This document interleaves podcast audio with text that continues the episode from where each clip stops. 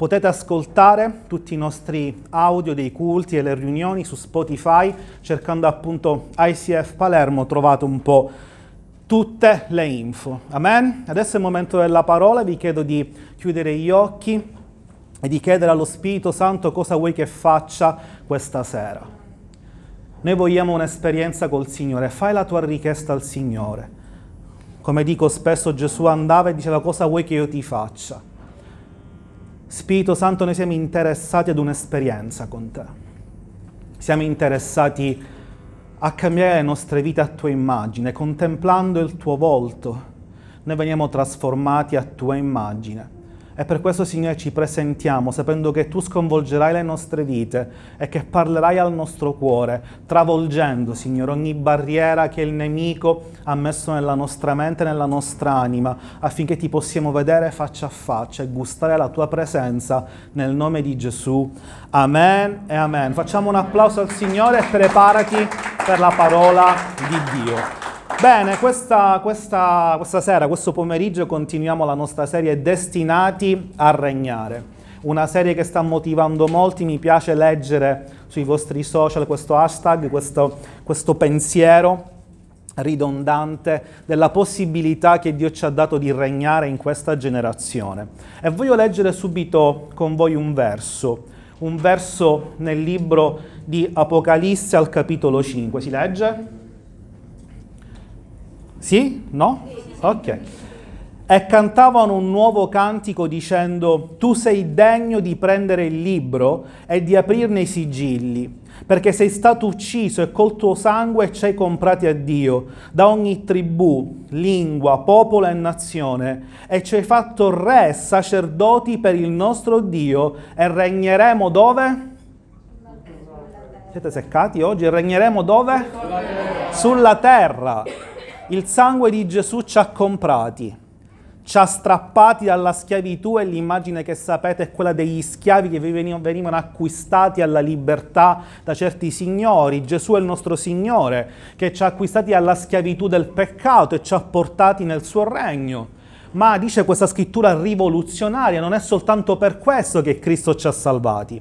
Non ci ha salvati per vivere eternamente come quelli del meno male, mi sono evitato il peggio, adesso starò qui ad attendere che il, tempo si compi del mio ritorno alla casa del Padre. Non è così, perché dice la scrittura, lui ci ha comprati e ci ha fatti re e sacerdoti per regnare oggi sulla terra, per regnare nel tempo che noi staremo qui sulla terra. E questa è una rivelazione che deve cambiare la direzione dei nostri pensieri, proprio in questo tempo perché questo sembra il tempo peggiore per predicare questo messaggio, perché sembra che non possiamo decidere più nulla, oggi possiamo stare insieme, forse domani no, oggi ci vuole questo, domani ci vuole quello per potersi riunire, sembra che qualcuno stia decidendo per noi e forse anche per questo, che la Chiesa in questo momento sembra che dover inseguire quello che qualcun altro decide per noi, ma questo deve interrompersi, ripeto, questo deve interrompersi deve essere la Chiesa a determinare, a prevedere per mezzo dello Spirito Santo i tempi ed essere rivoluzione in questa generazione per dire io sono re, sono figlio del re dei re e ciò che la mia fede avrà il coraggio di confessare sarà quello che io vivrò. Amen? Ciò che la tua fede avrà il coraggio di conquistare sarà quello che noi vivremo, perché noi spezzeremo il piano che il diavolo ha per questa generazione, spezzeremo il piano che gli uomini corrotti hanno per questa generazione. Amen? E abbiamo letto un verso, un verso in Romani 5 che è il nostro verso base, che dice così. Infatti se per la trasgressione di quell'uno solo la morte ha regnato a causa di quell'uno, molto di più coloro che ricevono l'abbondanza della grazia e il dono della giustizia regneranno nella vita per mezzo di quell'uno che è Gesù Cristo.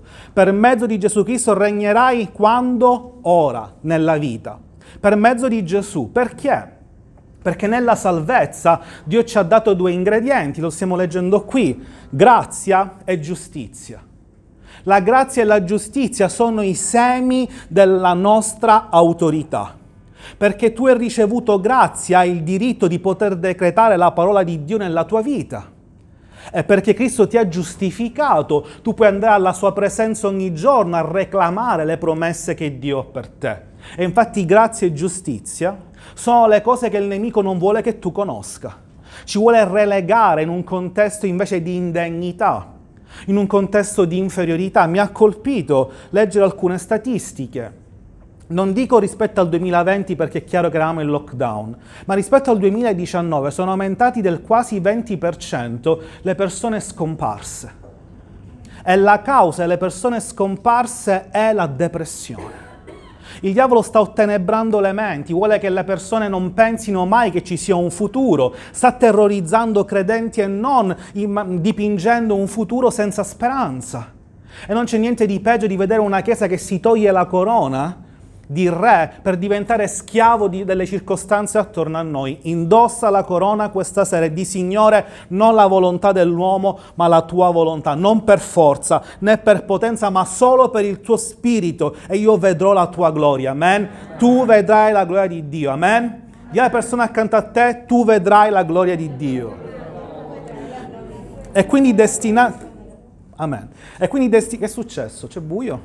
Ah, ho cambiato la diapositiva.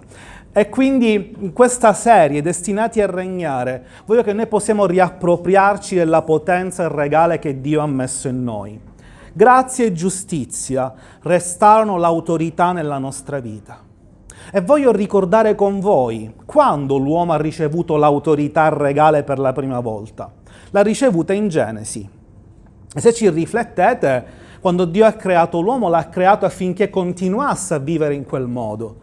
E Dio quando lo crea non si limita a metterlo lì e dire tu sei un numero, fai le moltitudini che nasceranno da te, quindi ci sei o non ci sei è lo stesso. No, Dio ha guardato l'uomo e gli ha detto ecco, io vi do questa terra, vi do Eden, e questo sarà per voi un giardino di delizia, è per voi, l'ho fatto per voi, ho già piantato tutto, già ci sono tutti gli alberi, è un dono che faccio alla tua vita, queste sono le promesse che io faccio per te. Crescerai, domani sarà un altro giorno e sempre gli alberi faranno frutto per la tua vita. Meraviglioso, questa è la prima cosa che il re del re ha dato al re Adamo. E poi ha aggiunto, Adamo, tu troverai Eva e sarete famiglia. Eva troverai Adamo e starete famiglia, quindi Dio ha benedetto le relazioni. Non starai da solo, solo con gli animali di compagnia, ma ti darò delle persone con le quali tu potrai stare delle sane relazioni. E poi aggiunte e dice non soltanto questo, ma io ti do l'autorità.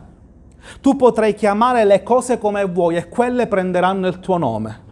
Tu potrai guardare ogni essere vivente e dargli un nome e quello prendere il nome che tu gli dai. Quindi ha dato la possibilità di cambiare le circostanze, la natura delle circostanze in base a quello che l'uomo credesse nel suo cuore. E come se non bastasse, ha affidato delle responsabilità.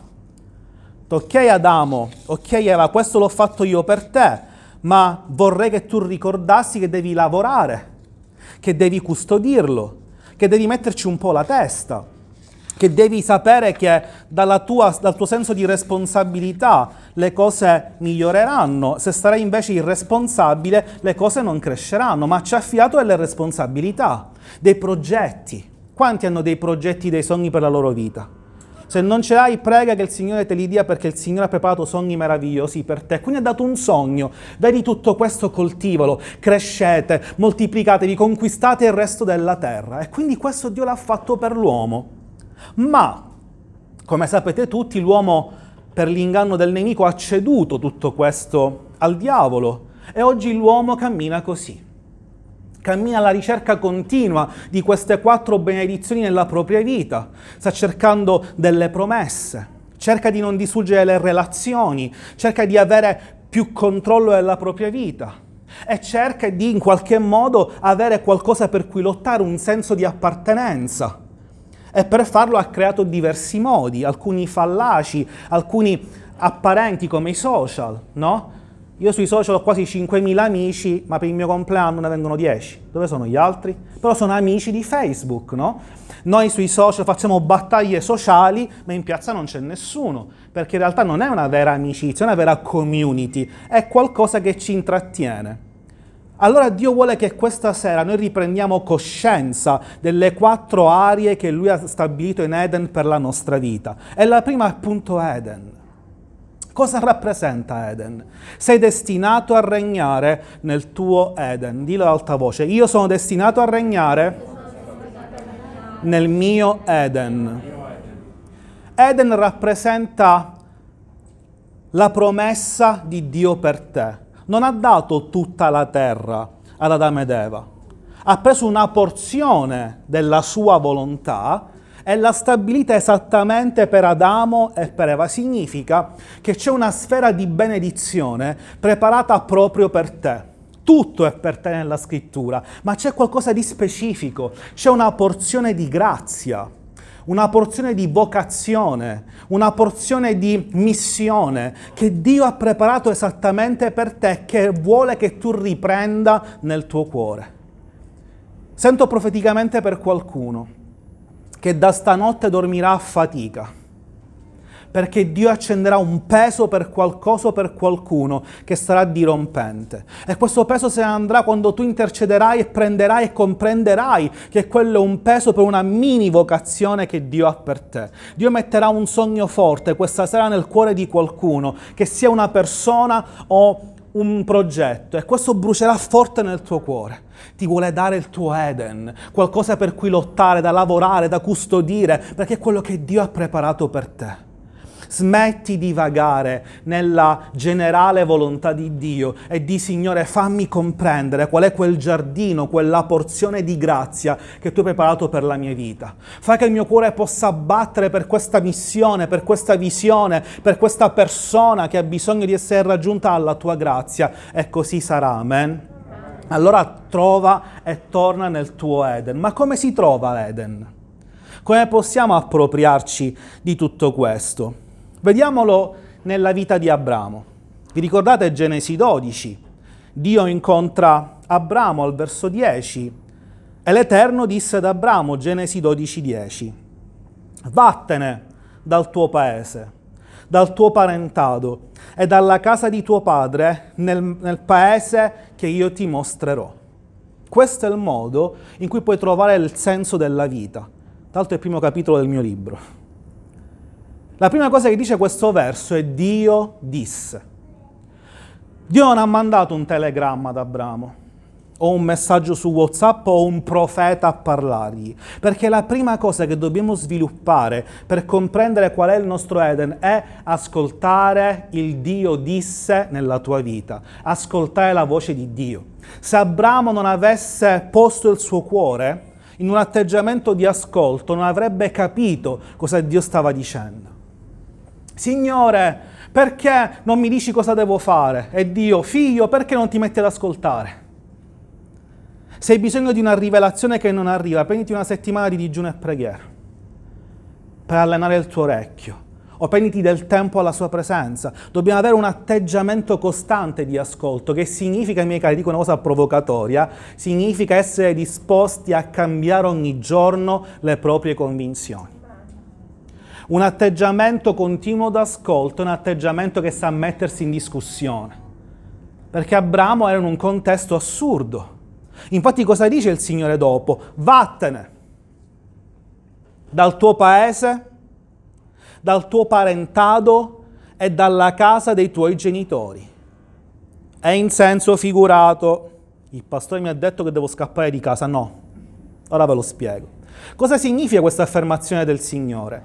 Significa che dobbiamo lasciare i nostri processi mentali non rinnovati, perché Abramo viveva in una casa idolatra. Si dice che i suoi fabbricassero gli idoli.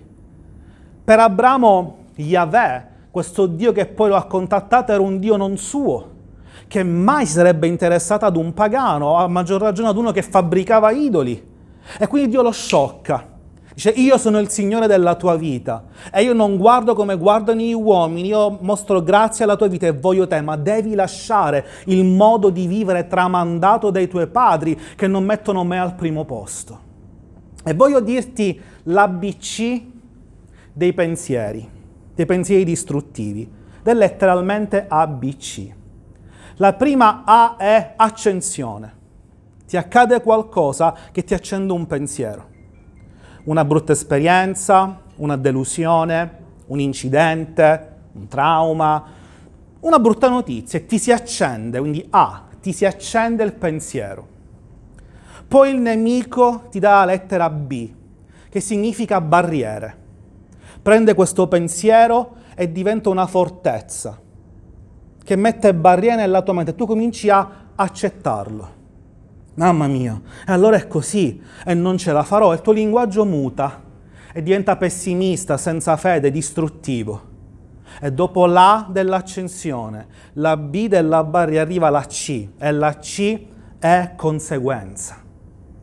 Agisci su questo pensiero ramificato nella tua mente e nella tua anima. E agisci di conseguenza, cioè agisci vivendo nella paura, nell'insicurezza, questa volta nella cattiva insonnia, nel panico o nella tristezza perché hai preso questo pensiero che si è acceso per un evento che per carità può accadere a tutti, ma l'hai fatto diventare fortezza in te. Allora dice il Signore, no Abramo, lascia il modo di pensare vecchio prima che tu mi conoscessi, se è il caso lascia il contesto che ti influenza negativamente e ricevi quello che io sto per dirti. E infatti cosa aggiunge il Signore? Vattene dal tuo paese e vai dove io ti mostrerò. Per raggiungere Eden devi porgere il tuo orecchio alla sua voce, devi essere disposta a lasciare, ma devi fissare anche i tuoi occhi sul suo dito che indicano la direzione. Vai nel paese che ti mostrerò al futuro. Perché gliel'ha mostrato dopo? Perché prima Dio vuole una decisione. Tu andrai dove io ti mostrerò. Tu Credi che io ti mostrerò un paese migliore di quello che stai vivendo? O stai accettando la falsa teologia cristiana male interpretata della predestinazione? La, pre- la, predestinazione è cristiano, sì, ed è giusto, ma devi saperla interpretare. Non significa che Dio ci ha predestinati, che non c'è speranza per la tua vita. E tanto è scritto che deve venire l'anticristo, quindi non è questo. La predestinazione significa che Dio ti ha predestinato alla sua buona, accettevole e perfetta volontà. Ma poi c'è il libero arbitrio e deciderai tu. Quindi è proprio il contrario. Tu devi lasciare il vado modo di pensare che questa generazione ci sta mandando per seguire il dito di Dio che ti indica la perfetta volontà. Ascolti la sua voce, lasci il vecchio modo di pensare e segui il dito di Dio che ti indica la sua volontà. Lo vogliamo fare sì o no? Il mondo ha bisogno di una Chiesa che sappia mostrare il dito di Dio verso la perfetta volontà che ha preparato per questo mondo, perché non è ancora il tempo di rassegnarsi all'anticristo. C'è ancora molto che possiamo fare. Questo, ricordatelo, che stiamo vivendo è il tempo della Chiesa perché non è il messaggio di oggi, ma vi dico soltanto una cosa, prima dell'anticristo, teologicamente parlando, c'è l'ultima pioggia della raccolta e questo è il tempo della grande raccolta, non è il tempo di fermarsi ed avere paura che ci chiuderanno in casa per sempre. Chiesa, prendiamo la corona e marciamo verso la terra promessa di Dio perché Eden ci aspetta, amen? Amen, ed è proprio così. E allora avremo il nostro Eden ma dobbiamo regnare nel nostro Eden, perché qualcuno non vuole. Come si regna in Eden? Vediamolo nella storia di Giosuè. In Giosuè 1, al verso 5, Dio prende questo ragazzo che veniva da un lockdown. Perché vi dico questo? Perché era chiuso nella sua tenda, nella sua casa di allora, a letto perché Mosè era morto e non usciva di casa si era messo da solo in lockdown. Ma c'era Eden da conquistare, una terra promessa dove scorreva latte e miele, che Israele aveva disperatamente bisogno di vivere, perché era uscito dall'Egitto e ogni tanto ricordava l'Egitto con malinconia. E quando noi, miei cari, viviamo al passato, senza speranza per il futuro, siamo diventati di nuovo schiavi. Così Dio parla e dice al verso 5 di Giosuè 1, nessuno ti potrà resistere tutti i giorni della tua vita. E come sono stato con Mosè sarò con te. Io non ti lascerò, io non ti abbandonerò. Quindi alzati, sii forte e coraggioso, perché tu prenderai possesso della terra che ho promesso ai tuoi padri. La prima cosa che dobbiamo fare per regnare in Eden, regnare nella promessa che Dio ha dato per te, è che devi conquistare i tuoi nemici. Un grande saggio dell'Asia, un certo Sun Tzu, che ha scritto L'arte della guerra, dice una cosa importante. Se tu vuoi vincere senza eh, possibilità di sconfitta, devi conoscere tre cose te stesso e tu sai chi sei. Chi sei tu? Re e sacerdote in Cristo Gesù. Devi conoscere il campo di battaglia. Qual è il campo di battaglia? La fede, il cielo, il mondo spirituale, dove noi siamo seduti alla destra del Padre, da lì regniamo. E poi il tuo nemico. Devi chiamare per nome il tuo nemico, ciò che ti fa paura, o il gigante, chiamalo un po' come ti pare, dagli un nome e sgridalo ogni giorno. Non vivere di sensazioni ma perché mi sento così? Così come, dagli un nome. Ho paura di cosa? Dagli un nome. E poi sgridolo e caccialo fuori nel nome di Gesù. Preghiere specifiche per un tempo specifico, per una situazione specifica. Dai un nome ai tuoi avversari, scriviteli in un foglio e conquistali con la parola e l'intercessione. Io sgrido la povertà, l'infermità, la solitudine, tutto quello che è contro di te e lo sgridi nel nome di Gesù, perché il nostro combattimento non è contro carne e sangue, ma contro ciò che è spirituale nei luoghi celesti e che parla contro di te. Disse Dio a Giosuè, io sarò con te, tu li conquisterai, ma sii forte e coraggioso. Sì, perché ci vuole forza a chiamare per nome i problemi. È meglio lamentarsi che da attribuire un nome, un'identità a ciò che in questo momento non ci fa essere sereni. Sii forte e poi sii coraggioso. Chiama per nome quel problema e affrontalo nel nome di Gesù. Ti tagliò la testa con la spada della parola e con uno spirito di fede. Amen. E dopo questo Giosuè dovette imparare un'altra lezione per regnare in Eden. Non esiste re senza una fortezza. Cosa dice il salmista? Salmo 18, verso 2. Questo verso segnatevelo, perché è uno di quei versi salvavita. L'Eterno è la mia rocca, è la mia fortezza, è il mio liberatore, il mio Dio, la mia rupe in cui mi rifugio, il mio scudo, la potenza della mia salvezza, il mio alto rifugio. Il salmista è un re guerriero non esiste re senza fortezza, senza castello. Qual è la tua fortezza? Chi è la tua fortezza? Gesù, Dio. Devi alzare mura nella tua vita che siano uno scudo nei momenti di difficoltà, quando il nemico ti vorrà attaccare. Cosa rispondi quando il nemico ti dice che non c'è futuro per te? Ma io penso, ma il premio Nobel dice, ma il ministro della sanità dice, Vedo su Facebook gente che dice ma quello dice, ma quello dice, ma il Signore dov'è in tutto questo? Alza muri nella tua vita e crea una fortezza. Muri. Quali sono i muri che devi alzare? Li sai, li conosci. Giustizia, pace, gioia, grazia e amore. Circondati di tutto questo. E quando verrà la cattiva notizia che dice che tu non sei degno, tu invece dirai no, perché la giustizia di Dio è in me e io sono degno. Quando arriverà la cattiva notizia dell'infermità o che hai perso il lavoro, arriverà la fede e ti dirà no, c'è scritto che tutto quello che chiedo Dio me lo darà, quindi non ho paura. E quando verrà la solitudine a bussare al tuo cuore e ti dirà tu sei da solo, tu dirai no, l'amore di Dio è per me. Fede, speranza, amore, giustizia e grazia. Le cinque pareti, quattro attorno a te una su di te. Fede, speranza e amore. Afflitti sì, disperati no. Afflitti sì, non siamo dei automi senza sentimenti, sì, è difficile. Quando oggi mi, mi ha scritto Elisa delle cose per suo papà, non sapevo cosa risponderle. E le ho detto, siamo con te perché siamo famiglia. Lei mi ha scritto sotto, sì, per sempre. La speranza che noi possiamo dare è la speranza di Cristo. Circondiamoci di fede, speranza, amore, giustizia e grazia e nessun nemico conquisterà la fortezza che metti nel tuo cuore. Giovanni 10, 28. Io do loro la vita eterna e non periranno mai e nessuno le rapirà dalla mia mano, nessuno ti rapirà da Cristo Gesù se diventa la tua fortezza.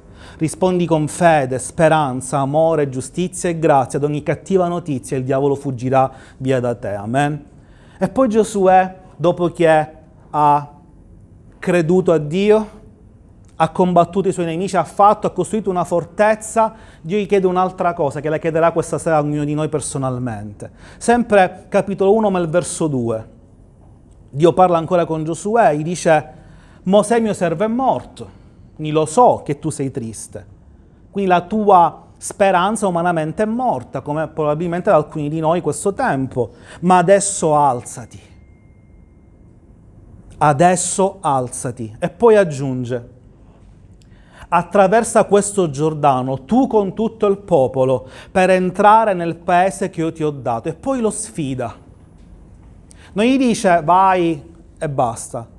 E tutti i luoghi che la pianta del tuo piede avrà il coraggio di calcare, di calpestare, di percorrere, io te lo darò.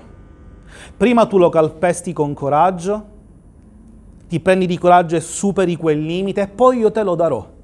Dobbiamo camminare nella terra promessa. Cosa significa? Siamo pratici, a me piace un cristianesimo pratico. Significa parla con un linguaggio di vittoria.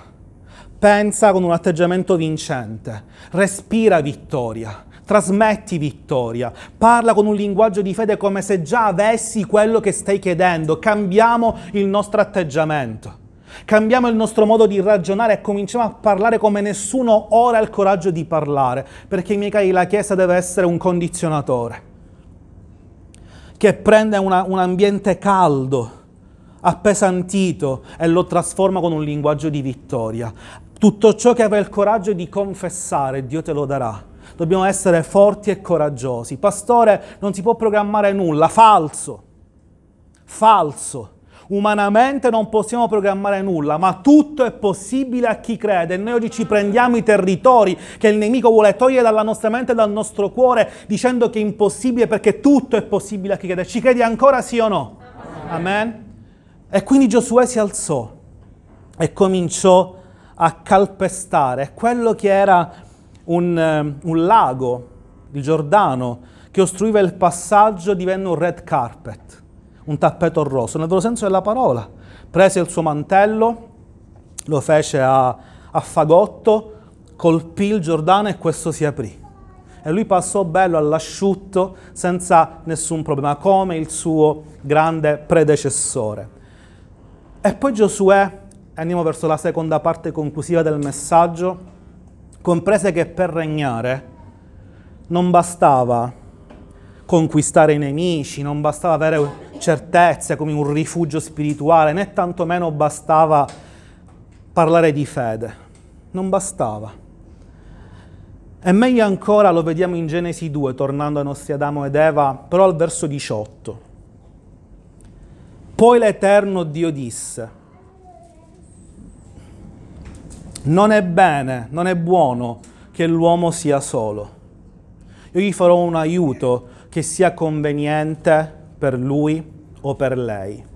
E questo mi ha sempre colpito, perché distrugge il concetto umano di relazioni. Di cosa aveva bisogno Adamo? Di nulla.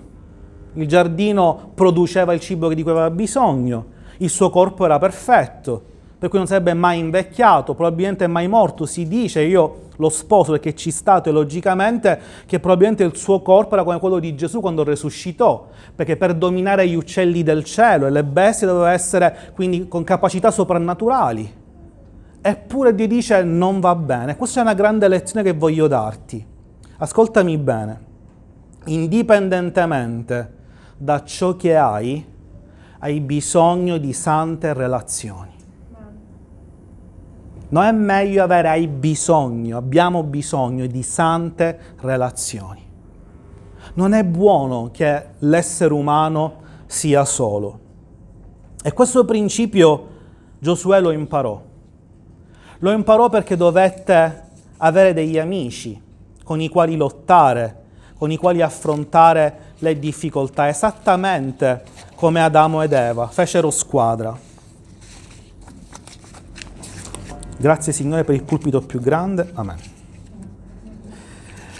E probabilmente in questo momento, se ti chiedessi, ma tu vedi qualcuno a parte tuo marito, tua moglie, il tuo ragazzo, con il quale condividere questa esperienza di fede, tu mi diresti forse no.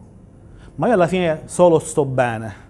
Allora voglio dirti una cosa, da soli si sopravvive, ma è insieme che si regna. Questa è una frase romantica perché mi vuoi convincere? No, pensiamoci insieme. Tutte le volte che Gesù fa degli esempi, a cosa paragona il credente? Gregge, plurale. Tralci, plurale membra di un corpo, chioccia con i suoi pulcini, discepoli.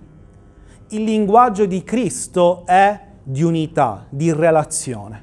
Noi dobbiamo regnare nelle relazioni se vogliamo mantenere il nostro Eden, perché Adamo ed Eva fallirono nella loro relazione finì la terra promessa. Oggi è il tempo della Chiesa. E riflettiamoci. Se non pensi che sia la volontà di Dio, penso che comprenderai facilmente che è la volontà del nemico. Cosa stanno attaccando oggi con quello che stiamo vivendo? Le relazioni.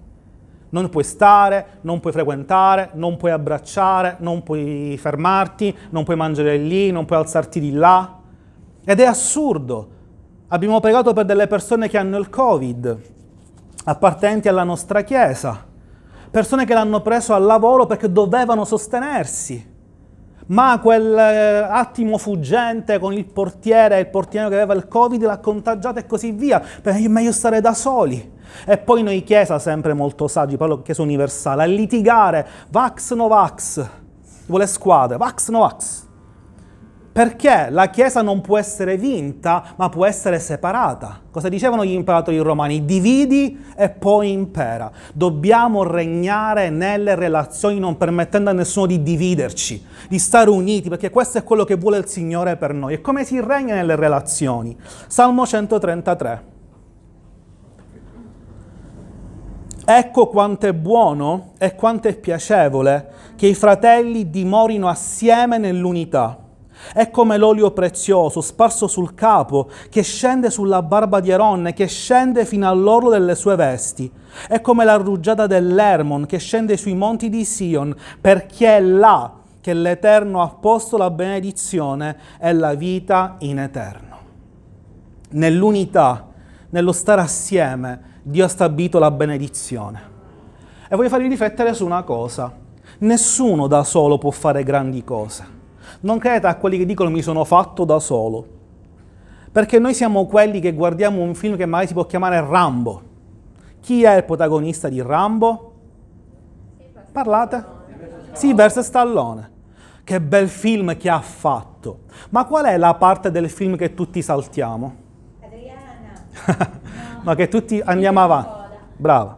I titoli di coda. Eppure è lì che si è creato il film decine, centinaia di nomi che scorrono per fare quel film di un'ora e mezza che tutti attribuiamo la gloria a Sylvester Stallone, ma in realtà centinaia, centinaia e centinaia di persone hanno fatto quel film. Nessuno può fare qualcosa di grande da solo. Perché? Perché è buono che i fratelli stiano insieme? Perché le relazioni, miei cari, ci fortificano. Cosa dice Ecclesiaste 4? Due, perché?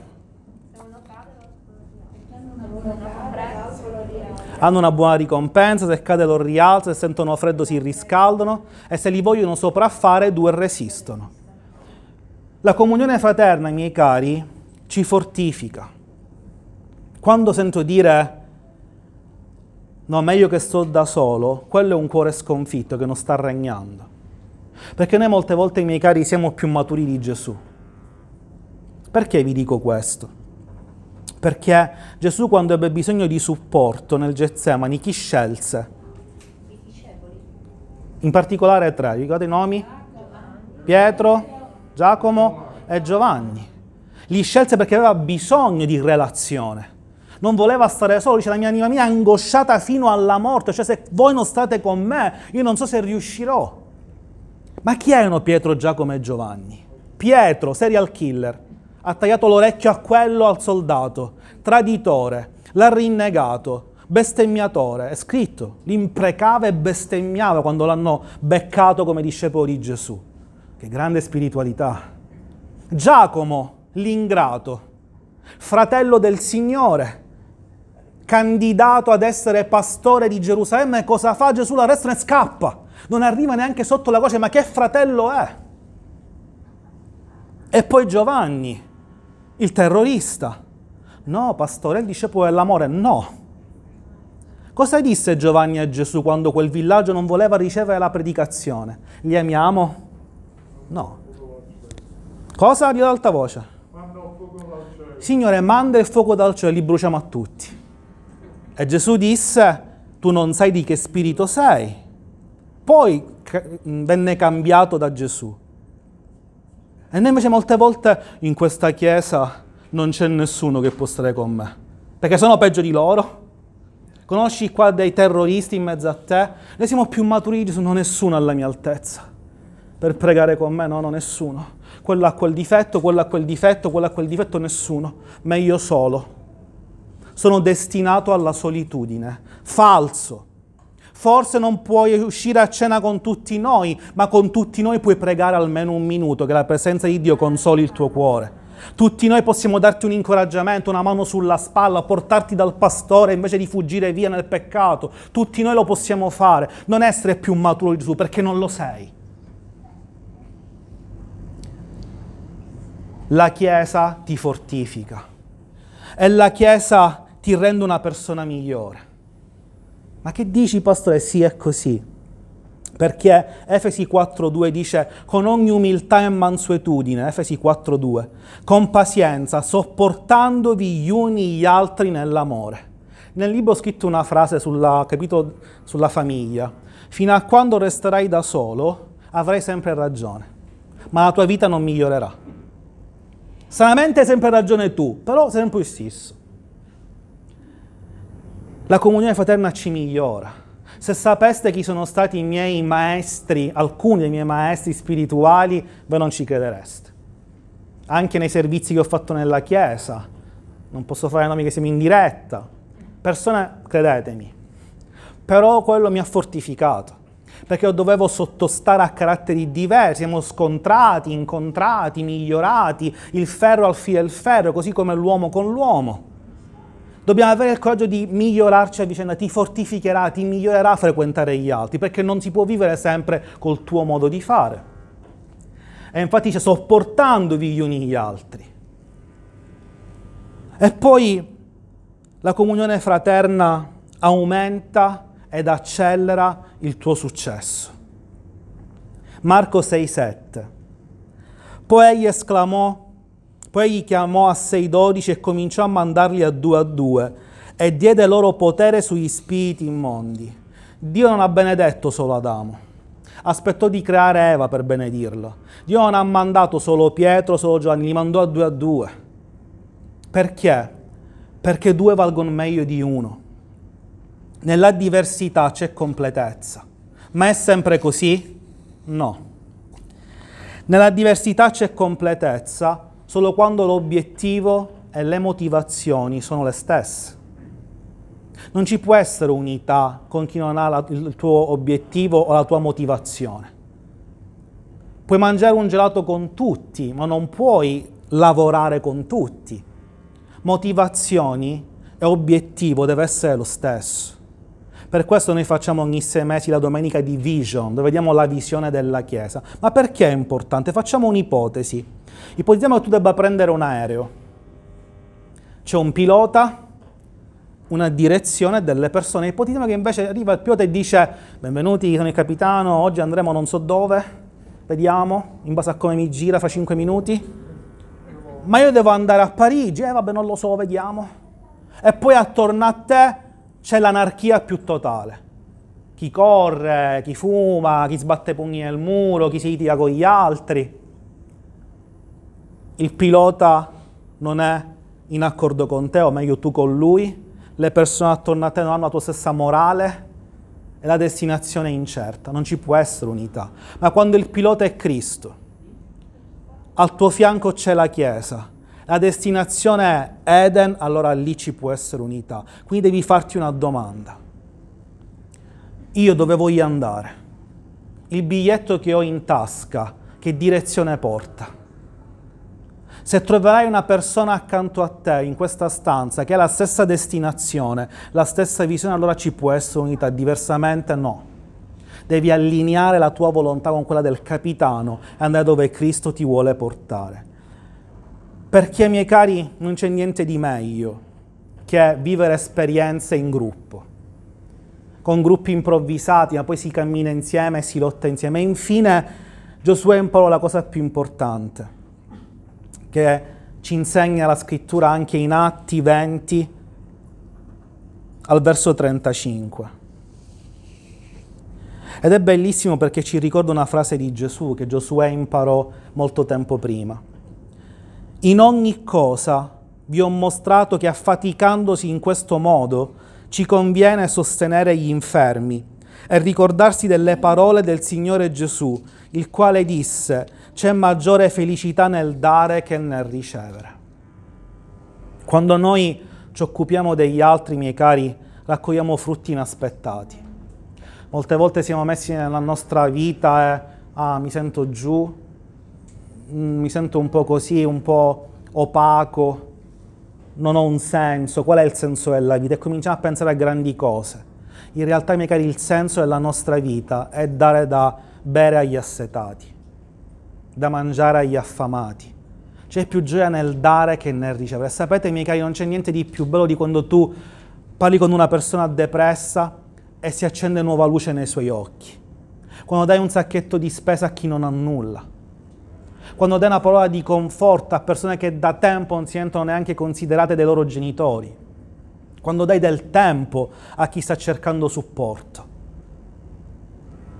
dobbiamo regnare nelle relazioni. Si deve dire di te, questa è una spalla su cui posso piangere.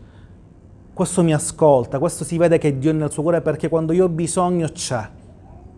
Amen? Se non regniamo nelle relazioni, non regneremo mai in Eden. E in conclusione, miei cari, dobbiamo decidere cosa vogliamo nella nostra vita. Ed è un cambiamento che deve essere radicale. È un cambiamento che deve essere definitivo. Matteo 11, 29. Il Signore Gesù parla alla sua famiglia spirituale e dice, prendete su di voi il mio gioco e imparate da me, perché io sono mansueto e umile di cuore, e voi troverete riposo per le vostre anime. Dobbiamo essere disposti a un cambiamento la Chiesa deve cambiare. Gesù che era l'onnipotente, l'onnisciente, era Dio dice io sono umile e mansueto di cuore. Imparate da me e allora troverete il riposo. C'è riposo nell'umiltà. Se quando qualcuno ti vuole mettere un peso, tu ti metti duro o poni resistenza, farai più fatica. Ma se tu invece la accogli dolcemente, allora Dio ti darà nuove forze. È il tempo dell'umiltà, è il tempo della mansuetudine non importa chi ha ragione, importa trovare la ragione. E questo ci spinge, miei cari, a fare una decisione come Chiesa. Vogliamo continuare a subire quello che ci capita? Vogliamo continuare a reagire umanamente a quello che sta accadendo? Vogliamo indossare la corona, conquistare i nostri nemici, fare forza l'uno sull'altro? Non isolandoci, onorando il tempo della Chiesa domenicale, dei piccoli gruppi, facendo forza gli uni sugli altri, riconsiderando la ricchezza del fratello attorno a te, accanto a te, a fianco a te. Dobbiamo amarci di più, stimando gli altri come noi stessi, altrove è scritto più di noi stessi, cercando il bene in Mirella, in Diego, in Francesco, in Gaia il bene che il mondo non vede. Se non lo vediamo noi, che differenza c'è fra la Chiesa e il mondo? Dobbiamo imparare ad andare al di là. Io immagino Gesù, la delusione riguardo Giovanni, come? Sei con me da due anni e ancora invochi il fuoco per uccidere, ma cosa hai imparato da me? Poteva prenderlo e cacciarlo via, ma lui ha guardato quello che l'uomo naturale non vede, ha guardato al cuore, ha dato un'altra possibilità. Non creiamo una chiesa chic, amiamoci gli uni gli altri, perché c'è tanta ricchezza in ognuno di noi. Di a te stesso c'è tanta ricchezza in me.